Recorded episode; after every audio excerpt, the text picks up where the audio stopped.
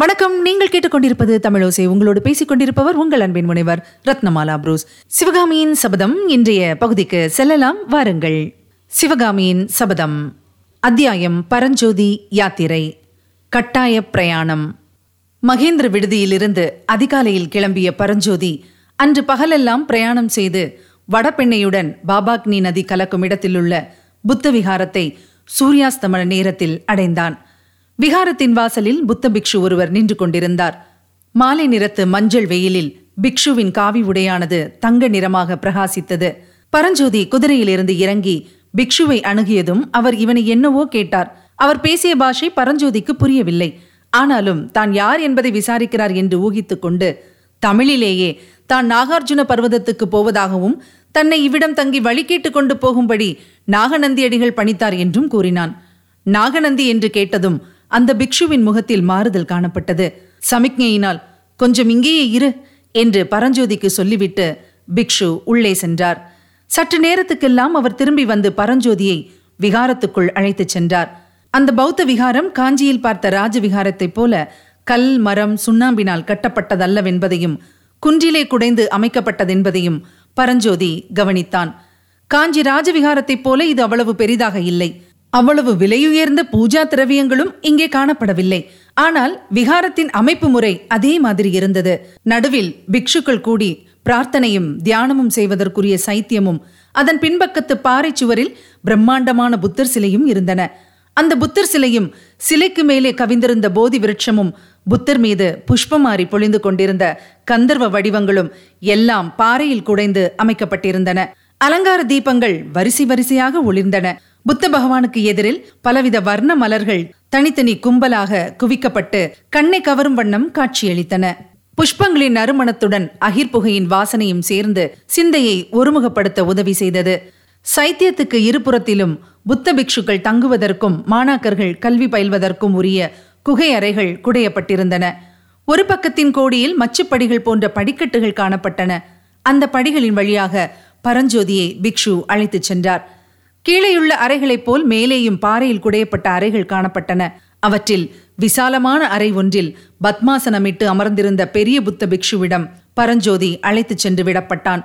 அந்த விகாரத்தின் தலைமை பிக்ஷு அவர்தான் என்பதை பரஞ்சோதி ஊகித்துக் கொண்டு அவரை கைகூப்பி வணங்கினான். புத்தம் சரணம் கச்சாமி தர்மம் சரணம் கச்சாமி சங்கம் சரணம் கச்சாமி என்று தலைமை பிக்ஷு கூறி மூன்று முறை புத்த பகவானுக்கு வணக்கம் செலுத்திவிட்டு பரஞ்சோதியை பார்த்து தமிழ் பாஷையில் குழந்தாய் நீ யார்? என்ன காரியமாக வந்தாய்?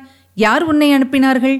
என்று கேட்டார். பரஞ்சோதி நாகநந்தியடிகள் தன்னை ஓலையுடன் அனுப்பி வைத்தது பற்றி விவரமாக கூறினான். நாகநந்தி கொடுத்தனுப்பிய ஓலை எங்கே? அந்த ஓலையை நான் பார்க்கலாமா? என்று பிக்ஷு கேட்டார். மன்னிக்க வேண்டும். ஓலையை சத்யாச்சிரையரை தவிர வேறு யாரிடமும் கொடுக்கக்கூடாது கூடாதென்பது நாகநந்தி அடிகளின் கட்டளை என்றான் பரஞ்சோதி.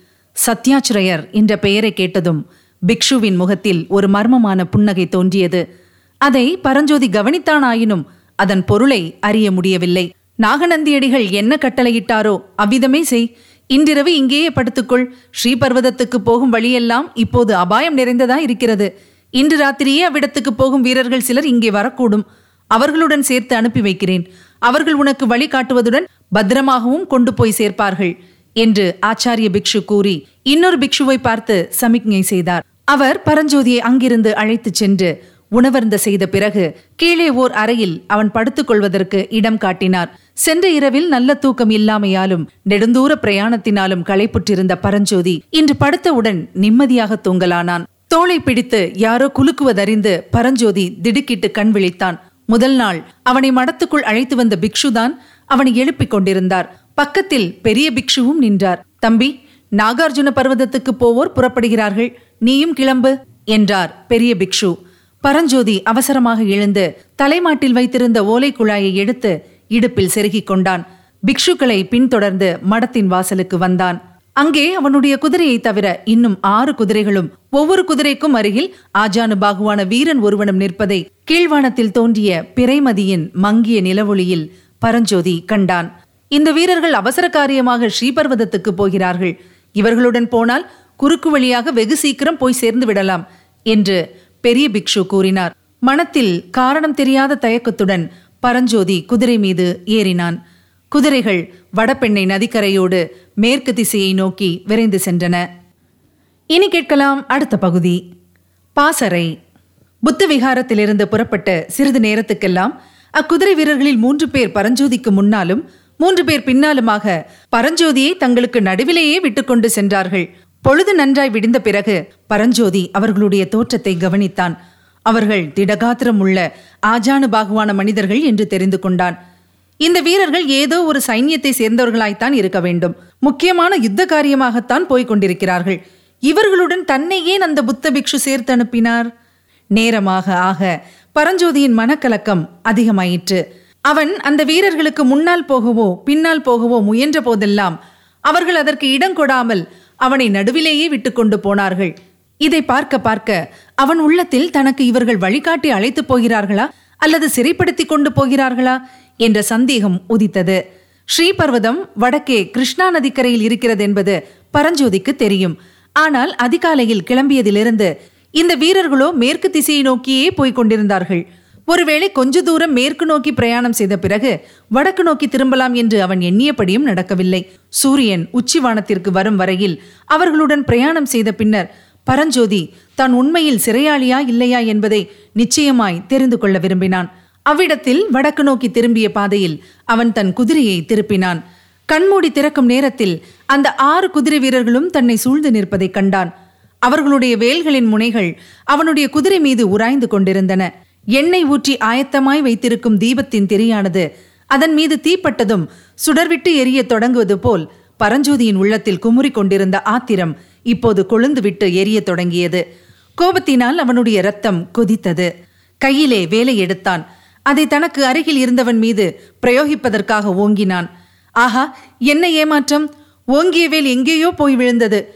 வேலுக்கு உடையவனும் தொப்பென்று தரையில் விழுந்தான். எப்படி விழுந்தோம் என்பதே முதலில் பரஞ்சோதிக்கு தெரியவில்லை. அப்புறம் தன் உடம்பின் மீது கயிறு ஒன்று சுற்றி கொண்டிருப்பதைக் கண்டான். அந்த வீரர்களில் ஒருவன் சுருக்கு போட்ட கயிற்றை தன் மீது எரிந்து தன்னை கீழே இழுத்து தள்ளிவிட்டான் என்பதை அறிந்தான். இரண்டாவது தடவை இவ்விதம் சூழ்ச்சியினால் தான் வெல்லப்பட்டதை நினைத்தபோது பரஞ்சோதிக்கு ஒரு பக்கம் வெட்கமும் இன்னொரு பக்கம் ஆத்திரமும் பொங்கின.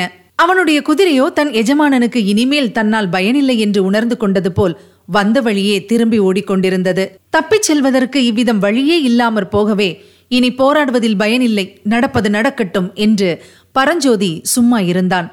அந்த வீரர்களில் மூவர் குதிரை மீதிருந்து இறங்கி வந்து பரஞ்சோதியின் கரங்களை முதுகு பக்கம் சேர்த்து பின்கட்டு முன்கட்டாக கட்டினார்கள்.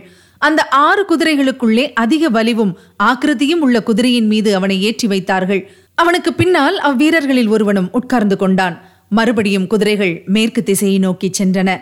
அஸ்தமிக்க ஒரு ஜாமம் இருக்கும் பொழுது பரஞ்சோதி தனக்கு முன்னால் ஓர் அபூர்வமான காட்சியை பார்த்தான். அப்போது அவர்கள் சென்ற பாதையானது வர வர மேடாகி வந்த பீடபூமியின் உச்சியை அடைந்திருந்தது. அங்கிருந்து பார்க்கும்போது வெகு தூரத்துக்கு வெகு தூரம் சமவெளி பிரதேசமாக காணப்பட்டது. அந்த பிரதேசத்தில் கண்ணு கெட்டிய தூரம் சைன்யம் தண்டு இறங்கியிருந்தது.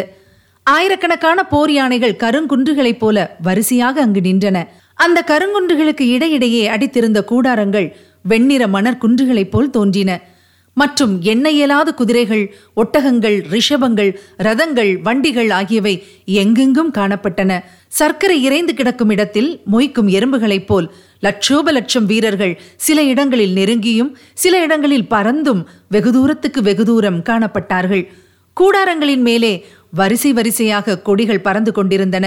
எல்லாவற்றுக்கும் நடுநாயகமாக ஒரு பிரம்மாண்டமான கொடி வானலாவி பறந்து கொண்டிருந்தது. கொந்தளித்துக் கொண்டிருக்கும் சமுத்திரத்தை நெருங்கும் போது கேட்கும் ஹோ! என்ற பேர் இறைச்சலை போல் இனந்தெரியாதபடி பல ஒலிகள் வந்து கொண்டிருந்தன. இந்த காட்சியை பார்த்த பரஞ்சோதியின் வாயிலிருந்து ஆஹா! என்ற சத்தம் எழுந்தது. அங்கே தண்டு இறங்கியிருப்பது பல்லவ சைன்யந்தான் என்று எண்ணிய பரஞ்சோதியின் உள்ளத்தில் அப்போது அவனுடைய கட்டுண்ட நிலைமையெல்லாம் மறக்கச் செய்து கொண்டு ஒரு பெரும் ஆர்வம் பூரித்து எழுந்தது. அது என்ன ஆர்வம் என்றால் மகத்தான வீர போருக்கு ஆயத்தமாக துடிதுடித்துக் கொண்டு நிற்கும் அந்த மகா சைன்யத்தில் தானும் ஒரு போர் வீரனாக சேர்ந்துவிட வேண்டும் என்பதுதான். அந்த காரம் சூழ்ந்த இரவில் பிரயாணம் செய்பவன் வழி தெரியாமல் திகைத்துக் கொண்டிருக்கையில் திடீரென்று தோன்றிய மின்னலின் ஒளியிலே தான் போக வேண்டிய பாதையை கண்டுபிடிப்பது போல பரஞ்சோதியும் தான் பிறவி எடுத்தது எதற்காக என்பதை அந்த கணத்தில் தெளிவாக கண்டு கொண்டான் ஓலையில் எழுத்தாணி கொண்டு எழுதுவதற்காகவோ தோத்திர பாடல்களை உருப்போட்டு பாடுவதற்காகவோ கையில் சிற்றுளி கொண்டு கல்லை கொத்திக் கொண்டிருப்பதற்காகவோ வர்ணங்களை குழைத்து சுவரில் சித்திரம் எழுதுவதற்காகவோ தான் பிறக்கவில்லை. கையில் வாழும் வேலும் கொண்டு போர்முனையில் நின்று எதிரிகளின் தலைகளை பணங்காய்களைப் போல் உருட்டி அவர்கள் நெஞ்சில் வேலை பாய்ச்சி இரத்த வெள்ளத்தில் நீந்தி வெற்றி சங்கு முழக்கி பகைவர்களை ஹதாகதம் செய்து விரட்டி வீராதி வீரன் என்று உலகமெல்லாம் பாராட்டும்படி பெயரெடுப்பதற்காக பிறந்தவன்தான் என்று உணர்ந்தான். இந்த எண்ணமானது பரஞ்சோதிக்கு எல்லையற்ற குதூகலத்தை உண்டாக்கிற்று. ஆயனர் வீட்டில் புத்தர் சிலைக்கு பின்னால் ஒளிந்திருந்து அவன் பார்த்த மகேந்திர சக்கரவர்த்தியின் கம்பீர உருவம் அவன் கண்முன்னால் எழுந்தது. அதோ வானளாவி பறக்கும் கொடியின் அடியில் இந்த மகத்தான சைன்யத்தின் பிரதம சேனாதிபதியான மகேந்திர சக்கரவர்த்தி வீற்றிருப்பார். அவர் முன்னிலையிலேதான் தன்னை கொண்டு போய் நிறுத்துவார்கள். சக்கரவர்த்தியின் சந்நிதியை அடைந்ததும் அவர் பாதங்களில் விழுந்து பிரபு பல்லவேந்திரா தங்களுடைய வீர மகா சைன்யத்தில் இந்த பட்டிக்காட்டில் பிறந்த அரியா சிறுவனையும் சேர்த்துக்கொள்ள அருள் புரிய வேணும் என்று வேண்டிக் கொள்வதென்று பரஞ்சோதி தீர்மானித்தான். சித்திர கலையுமாச்சு வர்ண சேர்க்கையுமாச்சு ஆயனரும் நாகநந்தியும் எக்கேடு கெட்டாவது போகட்டும்.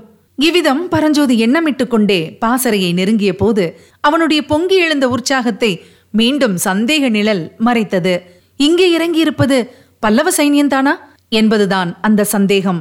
பல்லவ சாம்ராஜ்யத்தின் கொடி ரிஷப கொடி அல்லவா? இங்கே பறக்கும் கொடிகளில் காட்டுப்பன்றியின் உருவம் கடூரமாக காட்சியளிக்கின்றதே.